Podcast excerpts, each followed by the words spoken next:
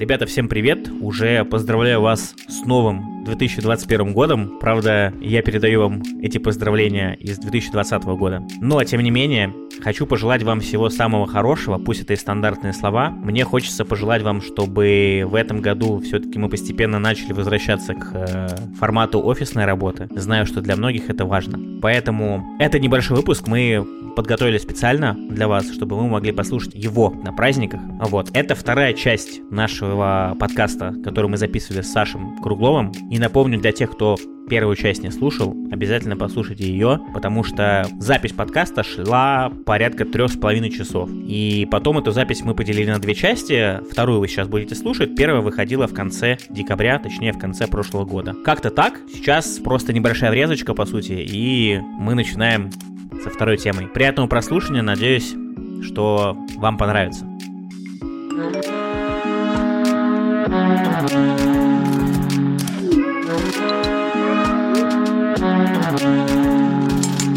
Наверное, начнем, ну, самый такой прям жир и самое интересное ставим наконец суперапом.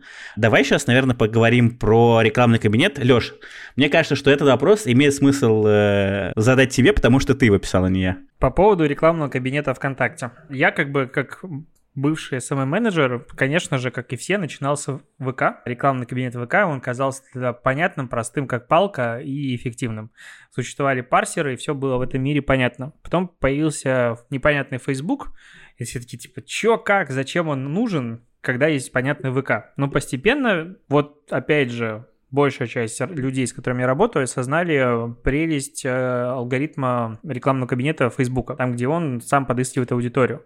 Такое ощущение, что ВК, вот как бы, ну, в последний там год он обновил рекламный кабинет, до этого там были небольшие изменения, но принципиально он остался плюс-минус тем же. То есть, э, да, сейчас рекламный кабинет ВКонтакте начинает забирать в себя какие-то набор функций парсеров, но в целом вот я не могу закинуть бюджет такое у меня ощущение, возможно, ты меня переубедишь, в рекламный кабинет ВКонтакте, сказать, у меня есть 100 тысяч рублей и очень большое желание продавать. Вот моя цель продавать, сделай все за меня. У Фейсбука такой шанс далеко не нулевой, что он сможет сделать мне эффективные продажи. У ВК я не могу взять широкую аудиторию и вот работай, пожалуйста, за меня алгоритм.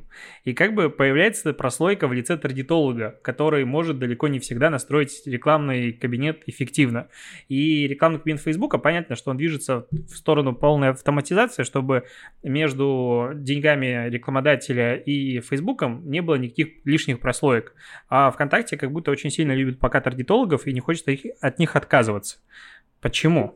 Я пытаюсь понять, с чего начать ответ. Значит, ну смотри, во-первых, э, мы любим и людей, и алгоритмы. Наверное, это то, что тоже немножко отличает нас от коллег из Фейсбука которые любят, кажется, только алгоритмы. И мы стараемся, чтобы у человека была возможность, типа, сделать так, как он считает более правильным. Это касается, например, той же самой ленты новостей, где кнопочка переключения между алгоритмической, алгоритмической лентой и хронологической, она на виду. Она достаточно очевидна. В десктопе прям совсем на виду. В мобилке тоже тебе не нужно лезть куда-то глубоко в настройки, чтобы ее включить. Ты как бы в настройках ленты сверху можешь это достаточно быстро сделать. При этом естественно, 85% людей про это вообще не парятся, не думают, и типа такие, ну, типа, что-то как-то нормально.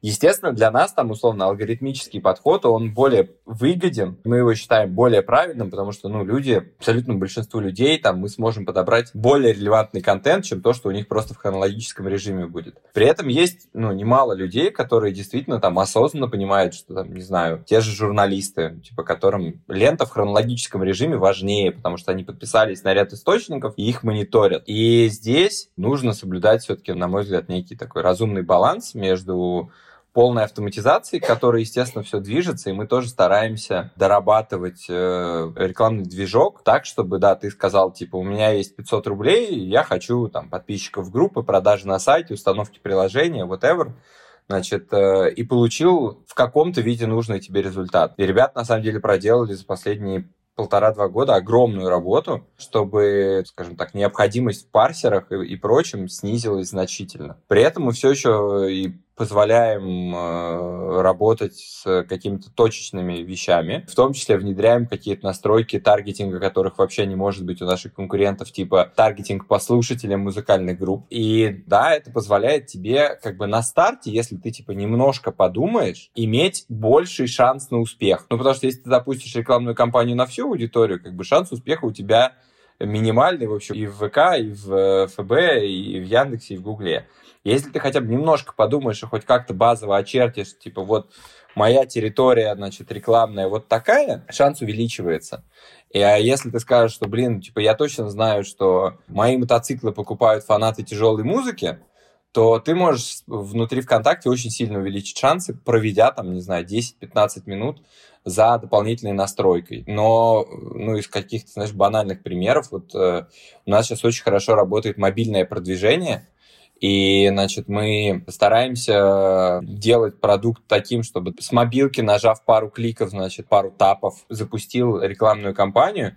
В то же время мы, там, особенно в этом году, конечно, хотим, чтобы это было как-то максимально человечно, да, чтобы там и твои шансы на ошибку снизились, и чтобы, в принципе, там, поддержать как-то бизнес, потому что у нас, как у интернет-бизнеса, все очень хорошо в этом году. Лучше, чем можно было себе э, представить, э, когда пандемия начиналась. Малый бизнес тот же самый, значит, он продолжает размещать рекламу, и мы продолжаем с этого зарабатывать. Пользователи покупают стикеры, подарки, покупают, значит, что-то в играх за голоса, и мы с этого тоже что-то зарабатываем. Вот, и мы в этом году, ну, я думаю, вы читали, сколько э, помогли предпринимателям рублем, да, там компенсируя их рекламные расходы. Ну и в том числе, да, мы как раз старались фокусировать предпринимателей вот в этой акции как раз на этот новый мобильный кабинет, даже не потому, что нам было важно его прокачать, а потому что мы понимаем, что для, не знаю, владельца цветочного салона рекламный кабинет ВКонтакте в том виде, в котором он живет сейчас, это что-то сложное в десктопе. Ты такой, блин, что-то это как-то немножко смущает. А несколько этапов в мобилке это что-то, что очень просто, понятно, позволяет тебе запустить и получить какую-то первую отдачу. Поэтому коротко резюмируя, значит, опять-таки, ответ. Движемся в сторону алгоритмов, активно движемся, развиваем, разрабатываем. При этом планируем оставлять возможность для рекламного творчества тем, кто хочет этим заниматься, и тем, кто хочет повышать вероятность успеха. И на самом деле таргетологи для нас, кажется, тоже очень хорошо, потому что это ребята, которые продвигают нас как платформу. Здорово, что они есть, здорово, что они помогают бизнесам расти, и при этом то, что они сами по пути зарабатывают, на мой взгляд, тоже абсолютно нормально, справедливо. Там, не знаю, продукты компании 1С тоже стоят денег и как бы служат примерно той же цели, да, помочь предпринимателю автоматизировать какой-то процесс или там упростить какой-то процесс. Или, может быть, наоборот, усложнить, но как бы э, как это обеспечить, чтобы в момент наступления какого-то риска типа налоговой проверки у тебя все было в порядке. Да, ты там понемножку мучаешься каждый день, но зато не мучаешься раз в год с налоговой декларацией. Вот, мне кажется, что таргетологи, как люди, которые там интересуются развитием платформы и продвигают эту платформу, ну, это крутые ребята, и точно не хочется, чтобы они остались без работы. На тему вот этой кнопки с продвижением я точно помню, что еще год назад это момент, когда я последний раз заходил, честно говоря, посмотреть на вот эту кнопку продвижения. Там единственное, что было, кнопка прям автоматическая аудитория. И я ради интереса запускал, и эффективность и отдача от такой рекламы была примерно равна нулю. Вот сейчас я зашел, посмотреть опять эту кнопку, смотрю, что там появилась как вот в Инстаграме, то есть то же самое автоматическая аудитория, которой потенциально вот этот контент может быть интересен. Насколько помню, как раньше формировалась аудитория, ну, которая была из автоматического, да, она просто брала сообщество по категориям, которые совпадали по категории с сообществом, которую, ну вот, там условно у меня было, да. Сейчас это как-то алгоритмы, наверное, поменялись, но это, этого вопроса не было, да, ну, это я просто на ходу сейчас уже стал проверять, смотреть и увидел, что отличия появились. Я так понимаю, что алгоритмы как-то доработали, да? И второй вопрос, что ты вот сказал, что появились уже удачные результаты и примеры того, как люди продвигают именно рекламные объявления с мобильного вот приложения, да? Кейсов я просто этих не видел. Есть ли где-то такие кейсы, которые можно почитать, или они еще будут появляться? Потому что, как мне кажется, вот именно, очень правильно ты сказал, что для малого и для среднего бизнеса, для них рекламный кабинет ВКонтакте это просто огромная махина. У меня есть э, там мои знакомые э, там из моего родного города, так скажем, да, там у которых небольшой свой бизнес, и они говорят, ну вот что для нас удобно, мы зашли в Инстаграм, нажали вот эту кнопку там автоматическое продвижение, поставили 100 долларов в месяц, чтобы тратилось условно там, да, и все. Она крутится, клиенты приходят и все остальное. И кажется, что с этой точки зрения для малого и для среднего бизнеса такая кнопка как раз, ну, реально очень крутая штука, если она будет сейчас работать, а не так, как вот она работала, условно, с точки зрения эффективности там еще год назад, например. Когда речь заходит про алгоритмы, какие-то алгоритмические штуки, у всех результат очень разный. Есть какая-то вероятность, что типа мы сделаем тебе хорошо. Естественно, это, это, знаешь, не такая штука, которую программист пришел, написал код, типа, получилось среднее.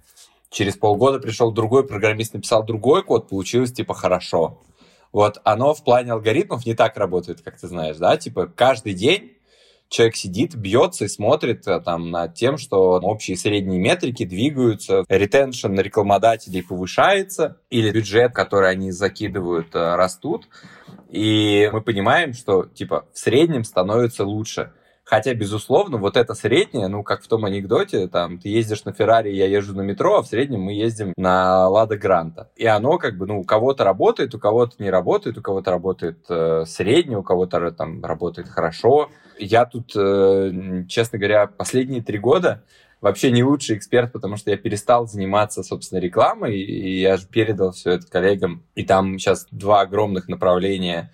Это, собственно, работа с большим бизнесом, да, там которая в, про аккаунт-менеджмент, охваты вот это все, значит, э, и где-то там перформ, но такой уже перформ другого уровня, когда автоматизации нужны там на уровне загрузок э, тысяч э, товаров в ремаркетинговые системы, оптимизации вот этих ремаркетинговых кабинетов и всяких сложностей. А с другой стороны, есть большая команда, которая как раз занимается малым и средним бизнесом, из которого 80% или 90%, я не знаю сколько, ну, львиная доля, абсолютно львиная доля, вообще ни рубля не тратят на ВКонтакте.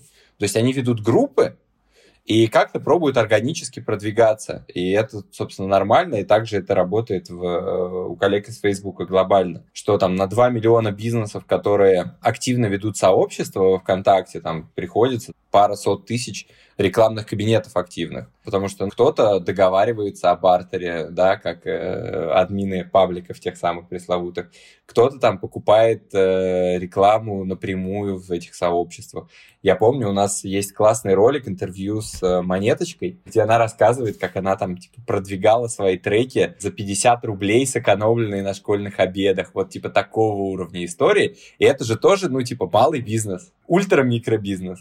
Вот. И это деньги, которые мы как ВКонтакте не увидели, деньги, которые увидели какие-то там админы локальных музыкальных сообществ. И про это надо на, на самом деле говорить с ребятами, которые у нас эдтехом занимаются, рекламными технологиями, и они про это больше расскажут. Я вот тут только знаю общий, как это, общую политику, общий вектор, что там много людей сидит, там сидят десятки очень умных математиков, которые пробуют э, сделать хорошо.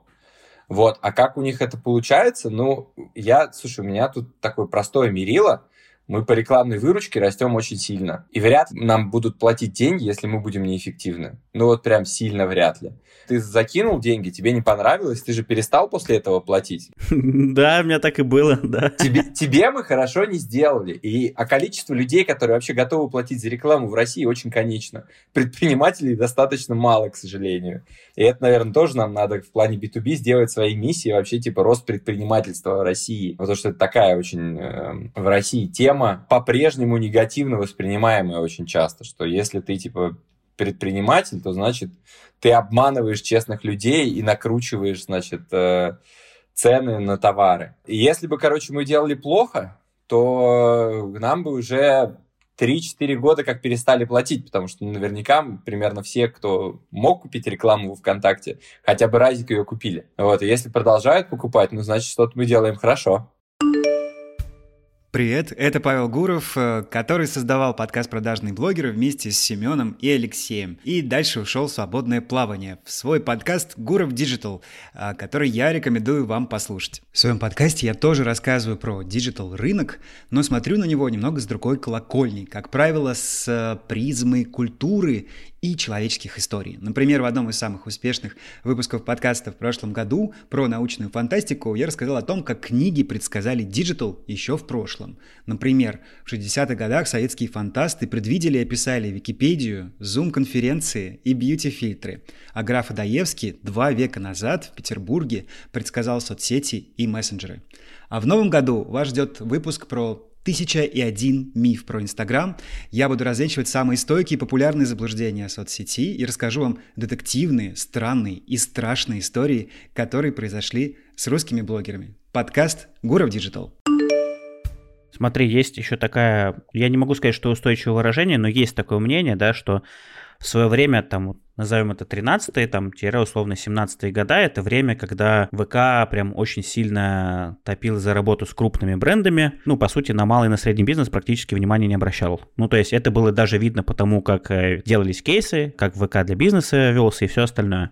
И вот есть ощущение такое, что в какой-то момент, как вот Инстаграм, когда в Россию вышел, в 16 году, да, или в 15 господи, когда реклама появилась, есть ощущение, что они вот эту часть бизнесменов, вот этого малого и среднего бизнеса, так скажем, они просто себя отжали. Мое ощущение, вот как мне казалось, да, поэтому отчасти я это и спрашиваю, что последние 2-3 года вы как раз и занимаетесь тем, что вот как раз пытаетесь вот э, эту аудиторию, ту самую малого среднего бизнеса вернуть обратно на площадку, чтобы она начала работать в том числе с рекламным кабинетом. Это у меня такое, ну, ощущение, так скажи, так, не так, или мне кажется? Это прикольное соединение того, что происходит с причиной, про которой, в общем, по-моему, не было. А по времени все, все совершенно так. Я просто почему хорошо про это помню. Собственно, я же занимался рекламой ВКонтакте 5 лет примерно. Потом мы запускали мобильную рекламу вместе с э, коллегами из Мейла, с MyTarget. И у меня был период жизни полгода, когда, получается, три с половиной или четыре с половиной года назад, короче, по-моему, как раз в 2016 году, когда я э, отвечал за крупные клиентов во ВКонтакте, и за клиентов мобильной рекламы на всю группу в MyTarget. И вот э, в MyTarget там у нас все хорошо, удачно получилось нарастить, а во ВКонтакте за это время, собственно, сформировалась э, команда, э, которой, скажем так, я уже стал не нужен, потому что, ну, там ребята сильно крутые. Там я собрал какой-то костяк команды, дальше она начала развиваться без моего участия. И я как раз сменил свой профиль, значит, с большого бизнеса на развитие бизнеса. Тогда я как раз годик поработал директором по развитию бизнеса, и как раз начал думать про SMB-шников. Мы тогда начали изучать как раз когорты, как люди приходят, отваливаются, какие средние чеки, что можно сделать, э, обсуждали редизайн рекламного кабинета. Короче, вот в этот момент, собственно, мы начали разворачивать э, вектор с точки зрения взаимодействия э, в сторону малого бизнеса. Но потом меня лично, значит, перетащили на маркетинг, поскольку ушел Миша Чернышов из команды, и некому было этим заниматься, и не хотелось брать людей с рынка, а мне всегда было интересно.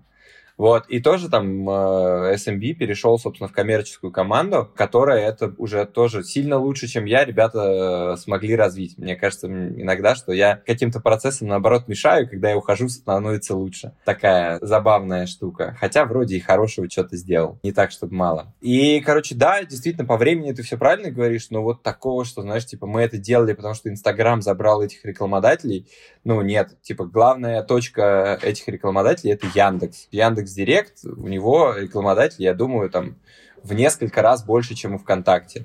А у Инстаграма, я думаю, все-таки в несколько раз меньше, чем у ВКонтакте. Хотя тоже, понятное дело, это, это все большие цифры, это все там десятки тысяч рекламодателей как минимум. Объективной картинки, не знаю, у меня под рукой нет. Поспрашиваю коллег, может, мы с вами еще побеседуем, и я вытащу какие-нибудь цифры, может быть, по оценке рынка. Ну, это, кстати, да, это было бы прикольно, потому что, типа, и на рынке и никаких цифр таких нету, и, как мы понимаем, в Инстаграме у нас э, в России, ну, никого нет, кроме Анны Марии Треневой, типа, которая тоже не в России. Ну, типа, и получается, что и поговорить с их стороны тоже не с кем. Они приходят только с пресс-релизами чаще всего, поэтому, к сожалению, там диалога с ребятами нормального не получается. Мне кажется, что здесь, наверное, по таргету мы, в принципе, все разобрали. Я единственное, что только в конце добавлю, что э, есть такой человек, очень хороший человек из ВКонтакте, который зовут Андрей Новосельский.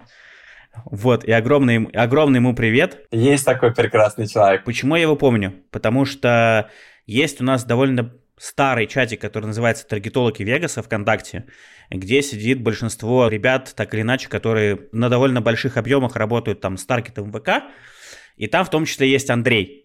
И вот э, он реально один из немногих людей на моей памяти, который просто по каждой мелочи там постоянно что-то напишет, ничего не проигнорирует, э, на все всегда ответит. Там даже если люди, ну, бывает такое, что довольно агрессивно пишут, да, то есть кажется, что сейчас человек, по, по идее, ответит тебе тоже агрессивно. Он такой, нет, типа, давайте разбираться. Он многие штуки, я точно помню, что с его приходом как раз вот в рекламном кабинете ВК они как раз начали появляться. Ну, то есть понятно, что это, ну, нам со стороны кажется, что это все очень не очень быстро. То есть, допустим, еще там пару лет назад мы вообще не могли себе представить, что это будет автопродвижение, например, что это будут ставки в зависимости от ситуации, условно, на рынке, прогнозируемый охват, планировщик. То есть всего этого, если бы там сказали в 2013 году, что, ребята, это будет в кабинете, мы такие, чего? До этого точно не будет вообще.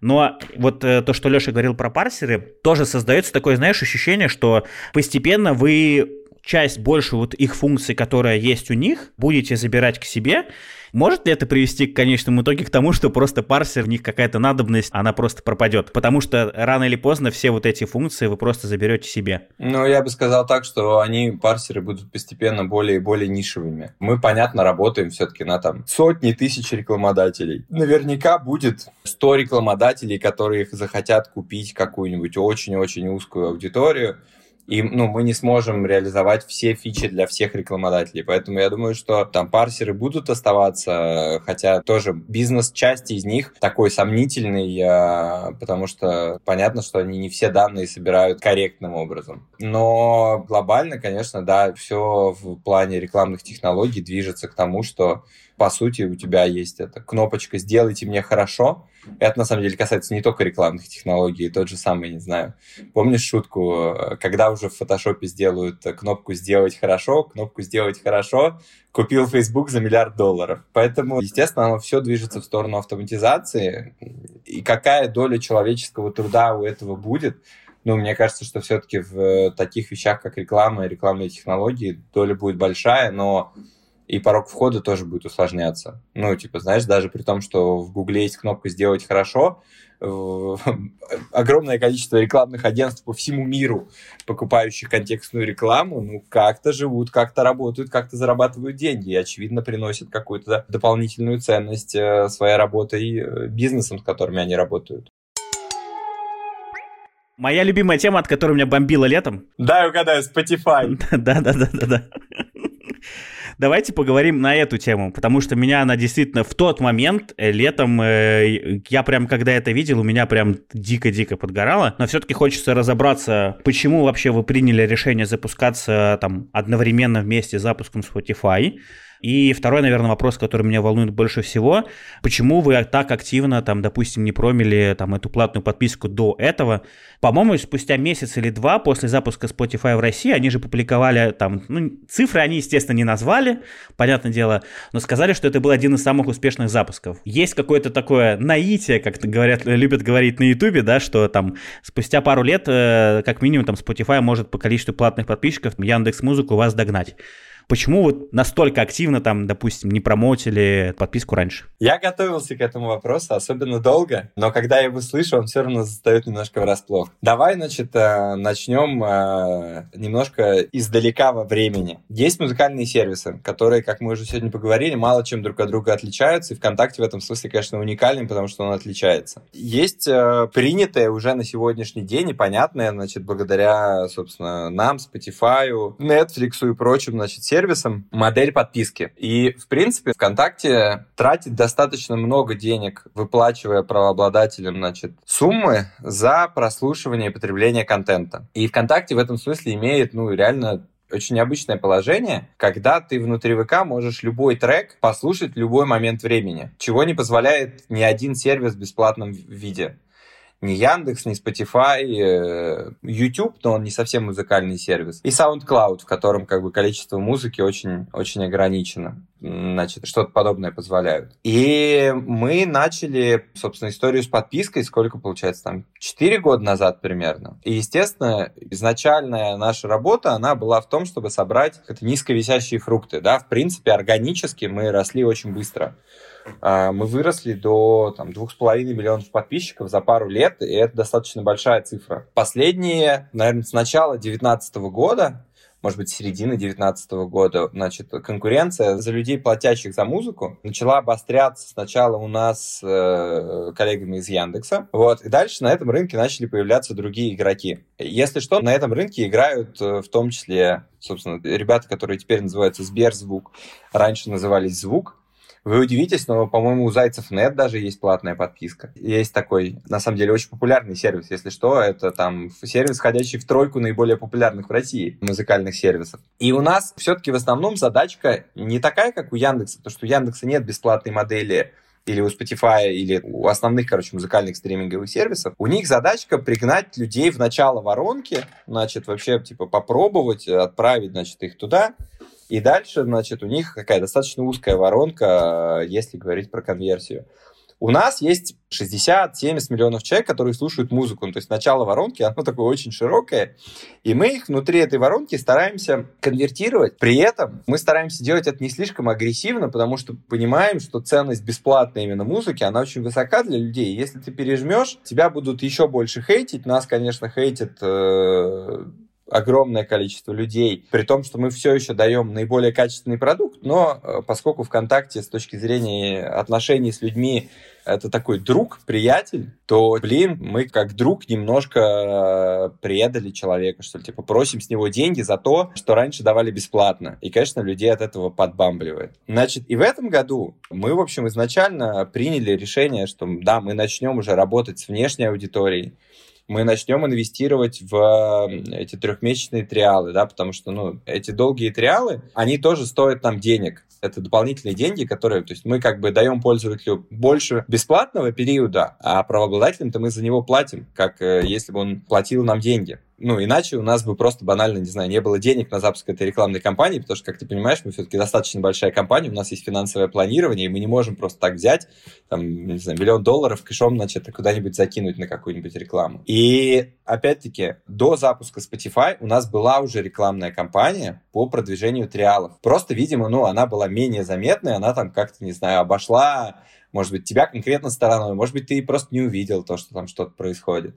Вот. И, естественно, в момент, когда выходит конкурент, ну, это, в общем, по-моему, золотое правило маркетинга, да, ты должен делать все, чтобы конкурент не укрепился на твоей территории. И, собственно, поэтому логично, что и мы, и Яндекс, и, в общем, если бы Сбер на тот момент уже играл на этой территории, и он бы тоже так сделал, ты делаешь максимально агрессивное промо, чтобы забрать, удержать свою долю рынка. И Apple тоже постоянно так делает. Ну, то есть это абсолютно нормальная практика в этом смысле.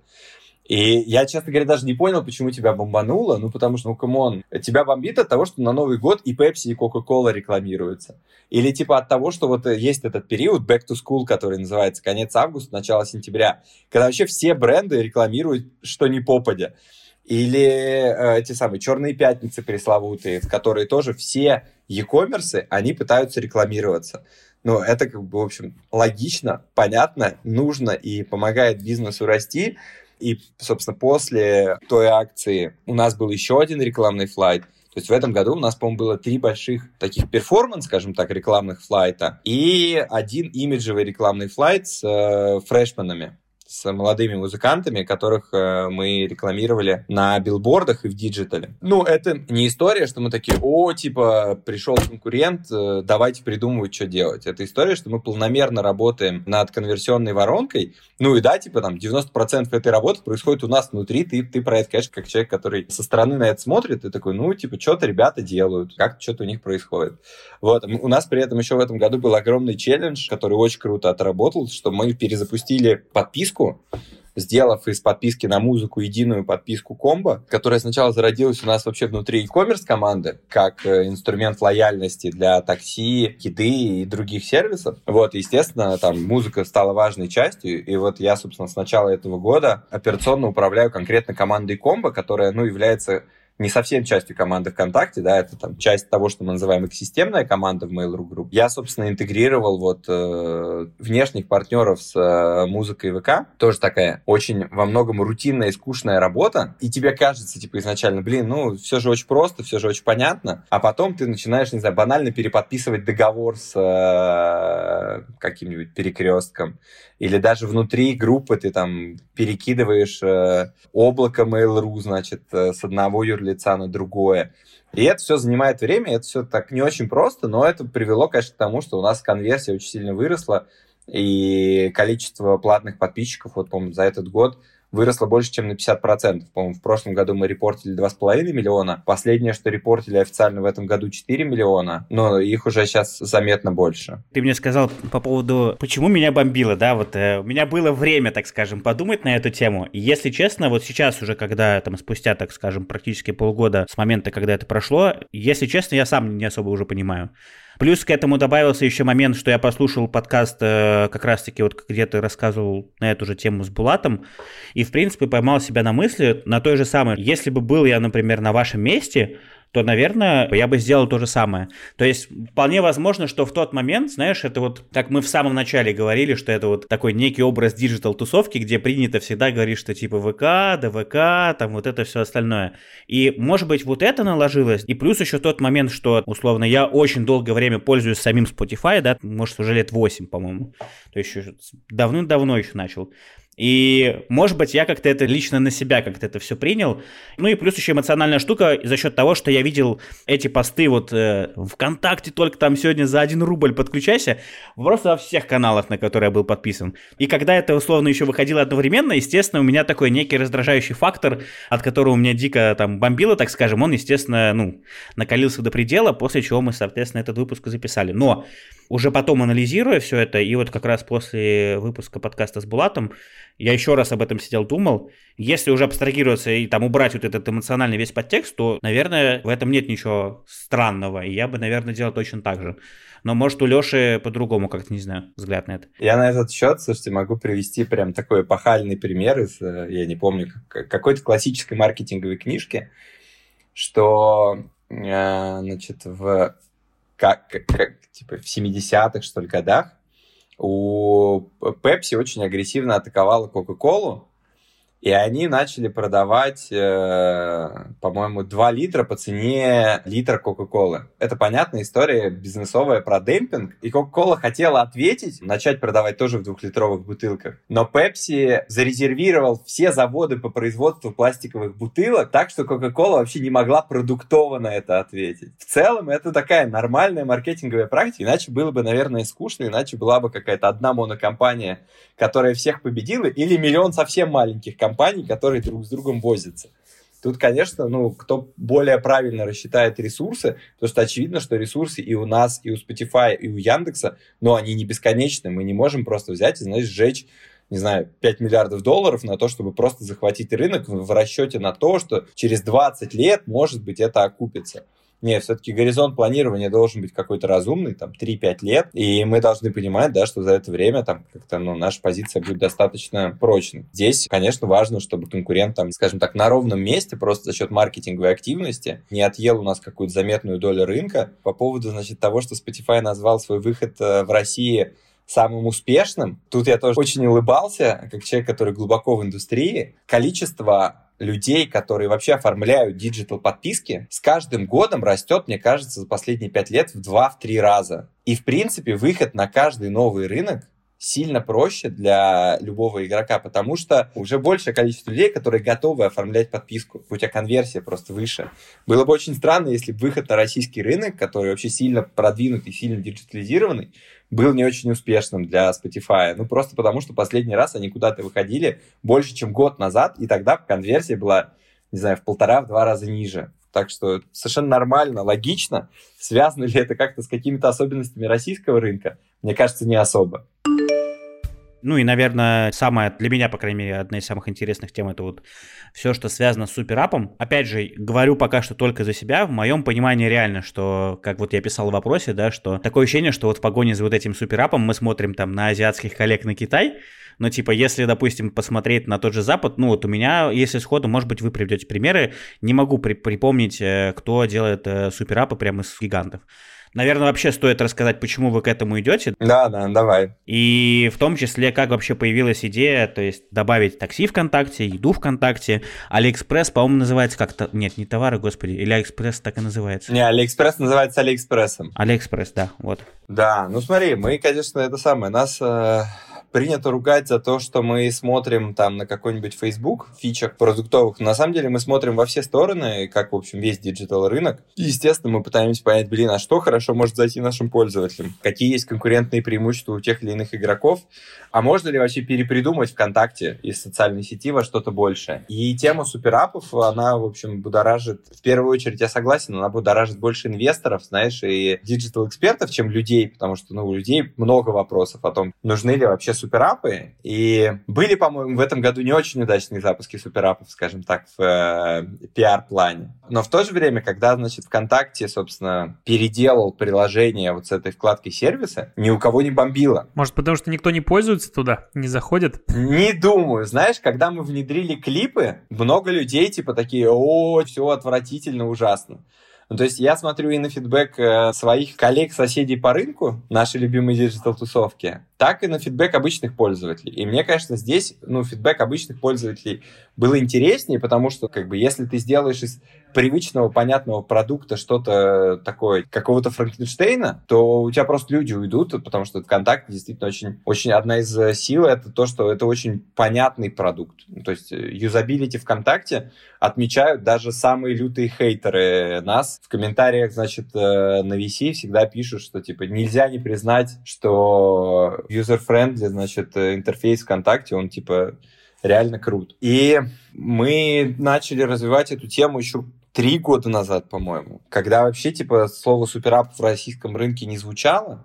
Ну, собственно, платформа MiniApps, она, она вот, ей уже больше двух лет уже в виде реализованного продукта, а разработка началась еще раньше. И более того, если смотреть на платформу MiniApps, то она является наследником платформы приложений для групп которая вообще типа 5 лет назад существовала, 7 лет назад. Счастливый фермер, все дела. Да-да-да. Не, счастливый фермер это отдельные игры, вот типа которые как игры, а еще была платформа именно прям приложение для групп. Но не суть, это уже больше для, для девелоперов э, релевантная э, информация. Значит, на азиатском рынке действительно они перешагнули эру десктопных устройств, поэтому для них там суперапы это вообще типа очень нормально, потому что они mobile first, а на Западе такой темы вообще нет. А Россия, как известно, не в Европе мы и не в Азии. Это затрагивает в том числе тему технологий и э, мобильных приложений. И мы поняли, что, блин, ну, типа, это, в принципе, для нас очень близко, потому что у нас всегда, пять лет назад слова суперап не было, я использовал слово комбайн. Вот, типа, ВКонтакте всегда был комбайном с большим количеством фич. И вот мы такие, ну, окей, если мы уже комбайн, мы, наверное, сможем сделать так, чтобы фич стало кратно больше, и при этом они были достаточно удобно для пользователя э, сгруппированы. И пошли эти эксперименты, и вот э, там последние полтора года мы уже такой, типа, супер востребованный суперап. Что интересно, люди не знают, что такое суперап, мы, мы тоже опрашиваем и количественно, и качественно. Когда у человека спрашиваешь, что такое суперап, ты типа знаешь? Он говорит, я не знаю. Ну, предположи человек правильно абсолютно предполагает, что, ну, наверное, это приложение, в котором функциональность большого количества других приложений. У него спрашивают, типа, а какие суперапы ты знаешь в России? И человек зависает на 10 секунд, но обычно там, если у человека спросить, типа, какую социальную сеть ты знаешь, он, типа, ВКонтакте, какой музыкальный сервис ты знаешь, он такой, ну, типа, ВКонтакте и Яндекс Музыка. Какой видеосервис ты знаешь, он говорит, YouTube.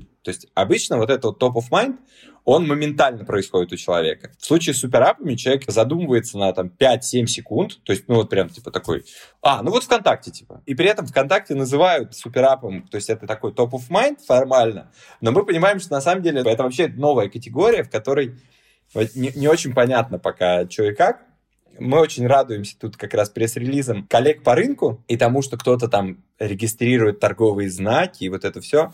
Но да, в плане пользователей людям, конечно, не так важно, что у тебя суперап, не суперап. Людям важно, что они могут закрыть с твоей помощью какие-то потребности, это нативно и комфортно. Вот. Ну а в плане бизнеса, я тут это повторюсь, с циферками, 20% поездок сети мобила приходится на такси ВКонтакте. Это, в общем, достаточно большая цифра. Ну, прям сильно большая цифра, честно говоря. И никто год назад подумать и допустить такого вообще не мог. А сейчас это уже некая реальность. Поэтому мы будем и дальше туда смотреть, развивать и продвигать кучу сервисов. В списке вопросов от Семена, по-моему, есть вопрос про мини-приложение здоровья. Тоже там интересный для нас эксперимент, когда мы как пользователи понимаем, что в теме здоровья, на самом деле, несмотря на то, что это очень такая обычно приватная тема, там внутри тоже много социальности, которые мы можем помочь раскрыть.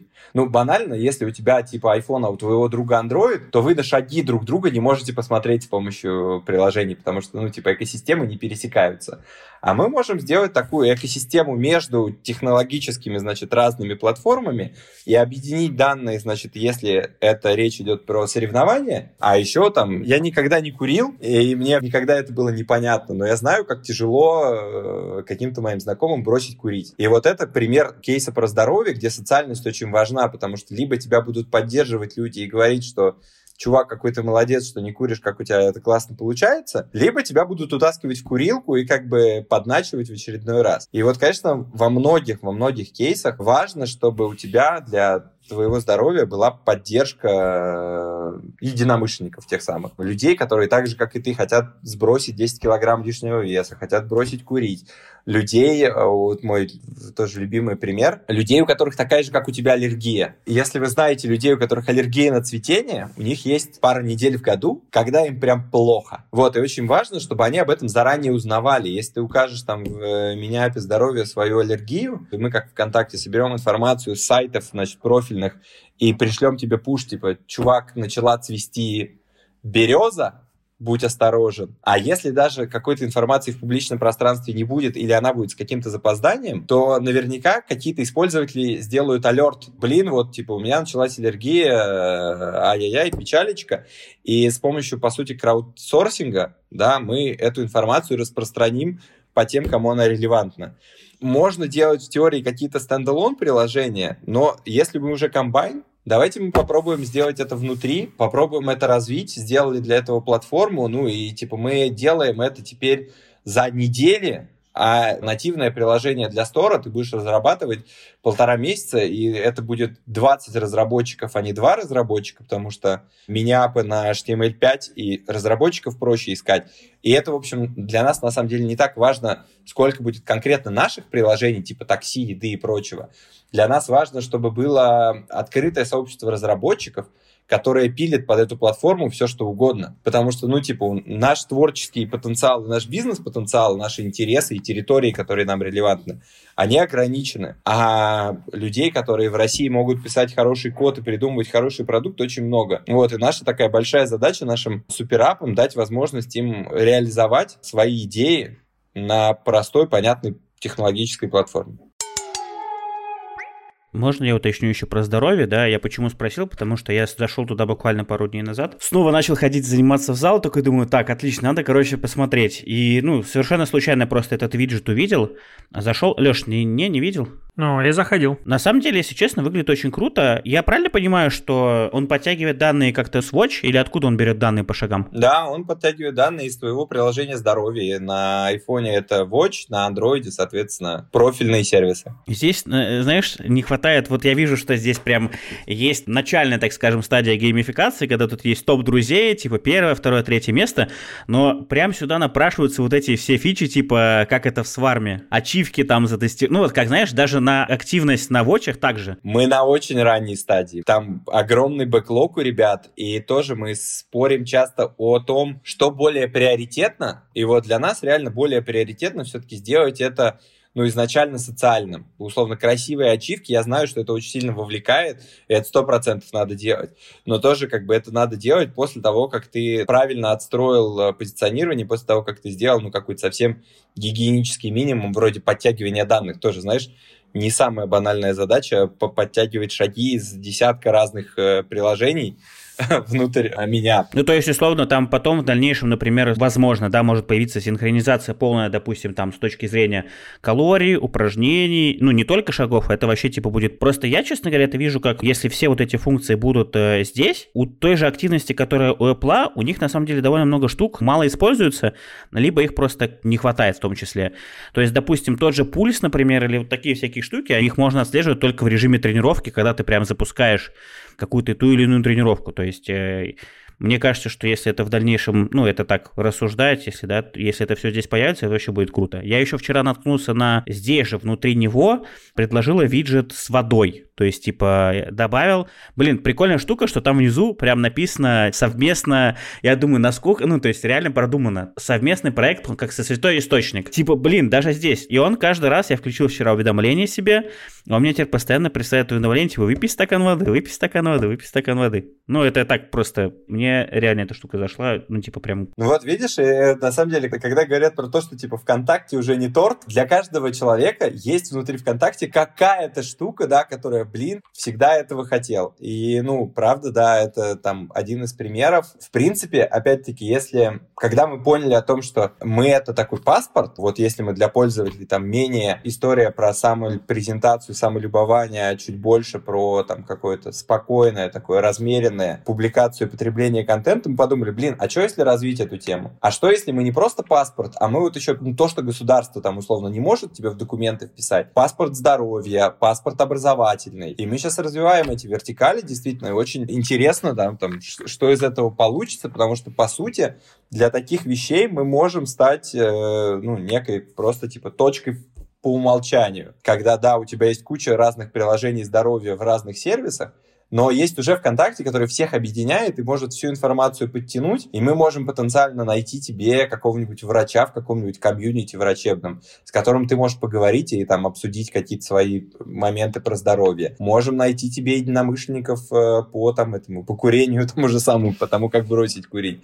Можем найти тебе тренера для фитнеса внутри ВКонтакте, потому что есть вот это вот, знаешь, топ of mind стереотипные, когда тебя говорят там типа, где фитнес-тренеры? В Инстаграме, потому что вот Инста платформа для фитнеса, значит, э, контента из спортзалов. Но в то же время огромное количество этих же тренеров есть во ВКонтакте, в чатиках общаются, значит, тренируют людей. Если мы сможем правильно сконнектить тебя с другими людьми, с которыми у тебя пересекаются тем или иным образом интересы, ты, в общем, и контент потреблять лучше у нас будешь, и, значит, э, рекламу мы там сможем нативно действительно встроить, как вот со святым источником. Ну, хороший же коммерческий в том числе кейс, да, абсолютно нормальная рекламная интеграция, не бесячая, не попапом на весь экран. Ну, она воспринимается как нечто само собой разумеющееся. Ну, вот у меня вчера, по крайней мере, такая мысль э, в голове была, когда я вчера это увидел все. Нативность, да, это мы любим очень. Ну, и то же самое, на самом деле, в здоровье, то есть, что тоже хорошо, там э, очень понятный рекламный рынок, значит, э, который хочет найти таких пользователей,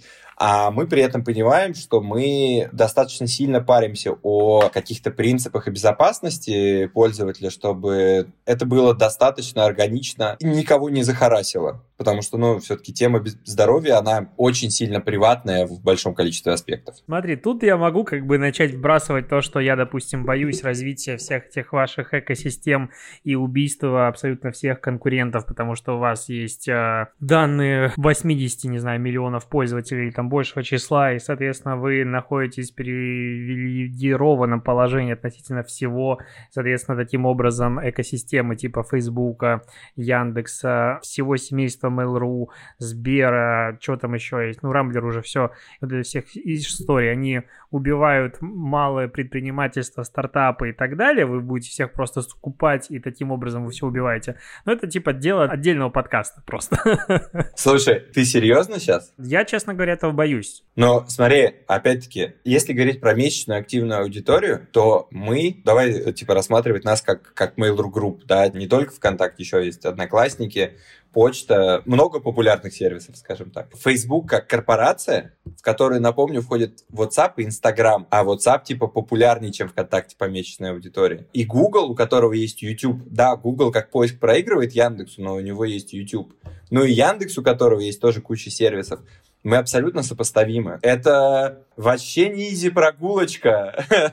Ну, смотри, есть, допустим, ну, в России сейчас банально будет 4-5 больших экосистем. Каждая со своим плюс-минус а, похожим набором сервисов и услуг с огромной аудиторией. И здесь все понятно, что эти экосистемы борются. Я в этом случае всегда за сторону отечественных экосистем, потому что патриот. Но проблема заключается в том, на мой взгляд, что в этой борьбе Сбер, скупающий абсолютно вообще все и так далее, мы придем к э, то, что в Америке уже процесс антимонопольных разбирательств против Фейсбука пошел, Гугла пошел и так далее. Мне кажется, у нас это очень сильно запаздывает, и меня пугает то, что крупные сервисы становятся все крупнее и крупнее, они фактически никоим образом не регулируется.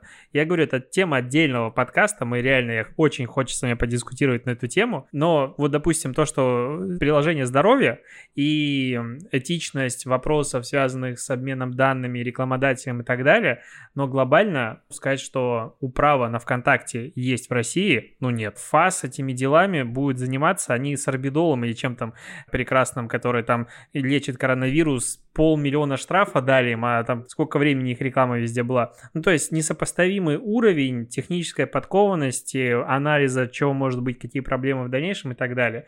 И меня это все пугает, честно скажу.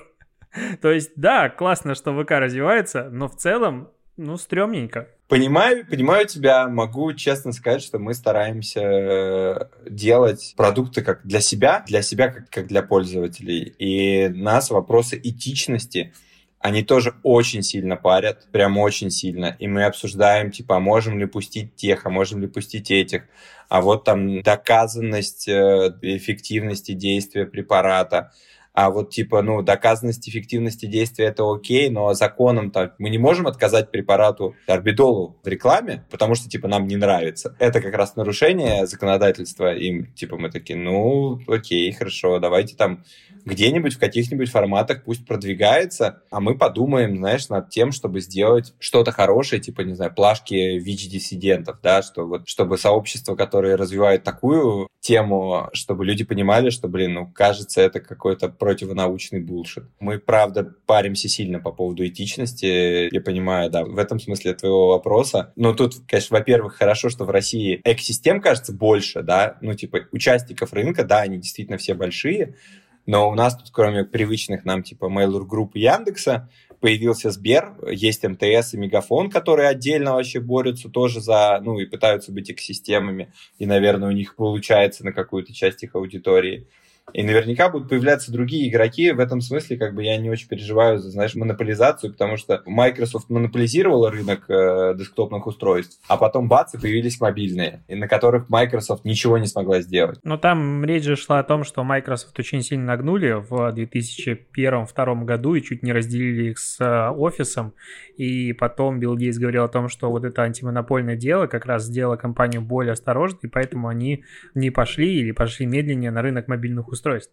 То есть, как бы, ну, в целом это очень дискуссионная тема. Я дико хочу, кстати, подумал, что вот эта тема, которой я очень хочу пообщаться. Слушай, ну тут надо, надо собрать представителей разных экосистем тогда, чтобы, да, это, это прикольная беседа может быть. Тогда, получается, у нас остался последний вопрос. Я вот сидел, долго его хотел задать, но он написан здесь, поэтому ты к сожалению, подготовленный. Как я понимаю, мы подводим итог, заканчиваем, да, Сим? Представь себе, что тебе предлагают 100 тысяч активной, живой, целевой, супер классной, вообще самой идеальной аудитории на любых площадках. Ну, допустим, чтобы ограничить выбор, это будет ВКонтакте, это будет Телеграм, это будет Инстаграм и, допустим, не знаю, YouTube. Где бы ты выбрал эти 100 тысяч аудиторий себе и почему? Ты, конечно, потом э, снова спросишь, а не под запись? Но я искренне выбрал бы ВКонтакте, и у меня на это есть несколько, ну, очень понятных, на мой взгляд, причин. Во-первых, ну, это чисто такой, типа, творческий формат. То есть я, в принципе, не очень про генерацию контента, но если уж я хочу что-то сделать, я хочу это сделать круто. Я не хочу ограничиваться тем, что я, типа, должен только фоточку выложить или только видеоролик записать. И ВКонтакте, конечно, ну, в этом смысле позволяет мне сильно лучше самовыражаться. Я могу сегодня написать лонгрид, завтра писать какой-нибудь короткий текстовый пост и приложить к нему аудиотрек, значит, послезавтра я выложу и поделюсь, значит, э, нашим подкастом в этом сообществе, и мне будет сильно комфортнее в плане производства контента. Я такой, получается, разносторонний, что ли, интересующийся человек, и ну, мне реально будет прикольно. Это первый момент. А второй момент, ну вот то, с чего я начал, я, короче, радуюсь про поговорить. И вот чем мне сегодняшний наш разговор очень нравится, тем, что это действительно не какой-то формат, вы меня просто там о чем-то спрашиваете, я вам просто на что-то отвечаю, типа такой разговор про меня. А это разговор реально там про индустрию, про рынок, про мнение разных людей. И мне вот это вот горизонтальное взаимодействие сильно больше импонирует. А на всех остальных площадках, ну, правда, это очень-очень такая история самовыпячивания. И мне вот прям, типа, вообще не прикольно, когда я там должен как-то активно рассказывать про свою жизнь, делиться успехами, достижениями, значит, рассказывать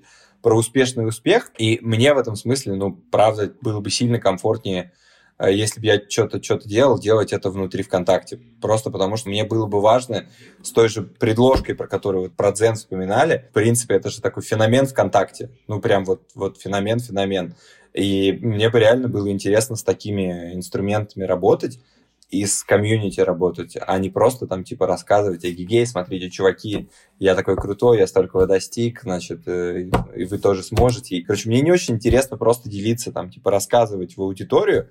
Мне всегда интереснее поговорить с кем-то, а вот это вот горизонтальное общение, ну, оно не очень возможно на других площадках. Мне было просто интересно услышать, ну, мнение. Мне кажется, этот вопрос я хочу теперь задавать всем вообще, представителям разных компаний. Я вот просто подумал, когда Саша сказал про горизонтальное общение, я подумал, что так по сути-то в Телеграм же все равно это может быть точно так же горизонтальное общение, тем более с ведением этих, так скажем, комментариев, комментариев и всего остального. Окей, предложки нету, но в остальном же это, по сути, плюс-минус все равно схоже. То есть, по сути, зависит только от того, что ты напишешь и в каком ключе ты напишешь, и как ты эмоционально это напишешь, нет? Не так? Нет, нет, нет. нет. Слушай, это там, начиная с функциональности, типа того, что ВКонтакте есть в некоторых группах по-прежнему очень популярные эти форумные доски обсуждений, предложки, нормальные многоуровневые комментарии. Много чего э, есть, при этом, типа, нам еще тоже есть куда развиваться, там, типа, Reddit.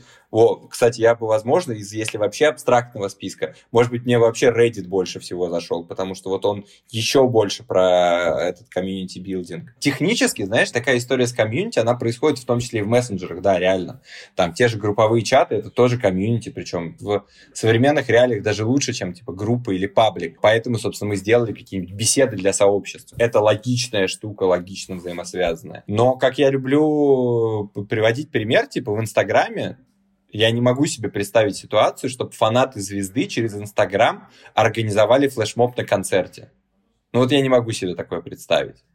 А если ты придешь на концерт примерно любой популярной звезды, там обязательно будет тусовочка людей, которые сделают что-то типа там заморочившиеся. Типа я был на концерте Мельницы, где толпа народа, значит, э, паровозик перед сценой пускала. В смысле, они собрали какой-то паровозик из каких-то деревяшечек, и типа он поехал по рукам.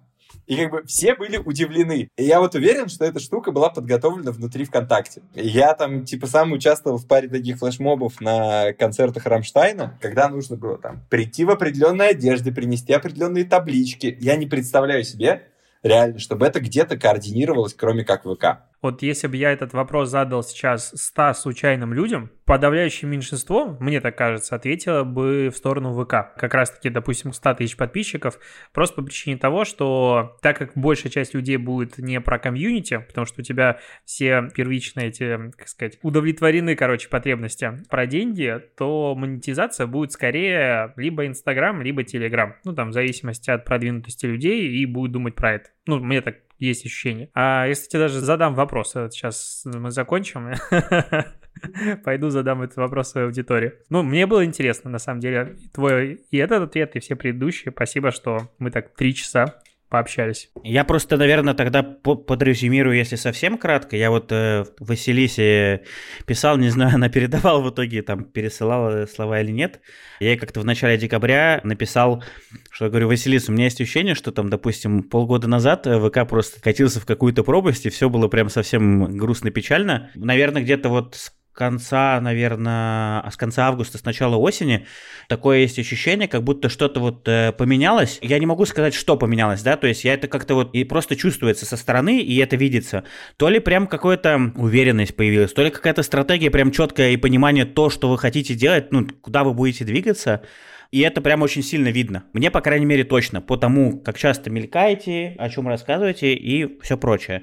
Поэтому, наверное, мне только остается сказать спасибо за то, что ты к нам пришел сегодня в гости. Так скажем, на все вопросы ответил, которые мы подготовили, а там огромное количество вопросов, так скажем, было, да, и, ну, как бы три с половиной часа практически. Это, наверное, будет, это самое длинное запись подкаста за два сезона, который у нас получилось, потому что до этого максимально, по-моему, было там где-то два, ну или два с половиной часа. Саш, спасибо большое, что пришел. Реально было очень круто пообщаться. И мне кажется, что вот такие разговоры, они как раз дают очень хорошее понимание о том, как рынок устроен, как он работает, о каких-то внутренних моментах, потому что это не, как уже Леша сказал в начале, это не формат интервью с простыми там, ну, с какими-то вопросами, на которые также просто отвечают, а живой диалог, что всегда очень круто. Слушайте, спасибо вам большое. Как это, зовите еще поговорить. Можем. умеем, практикуем. И надеюсь, что людям, которые это будут слушать, тоже будет интересно.